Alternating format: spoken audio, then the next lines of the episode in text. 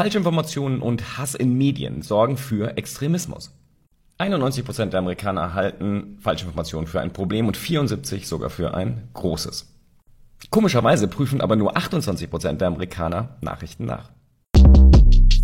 Shortcast Club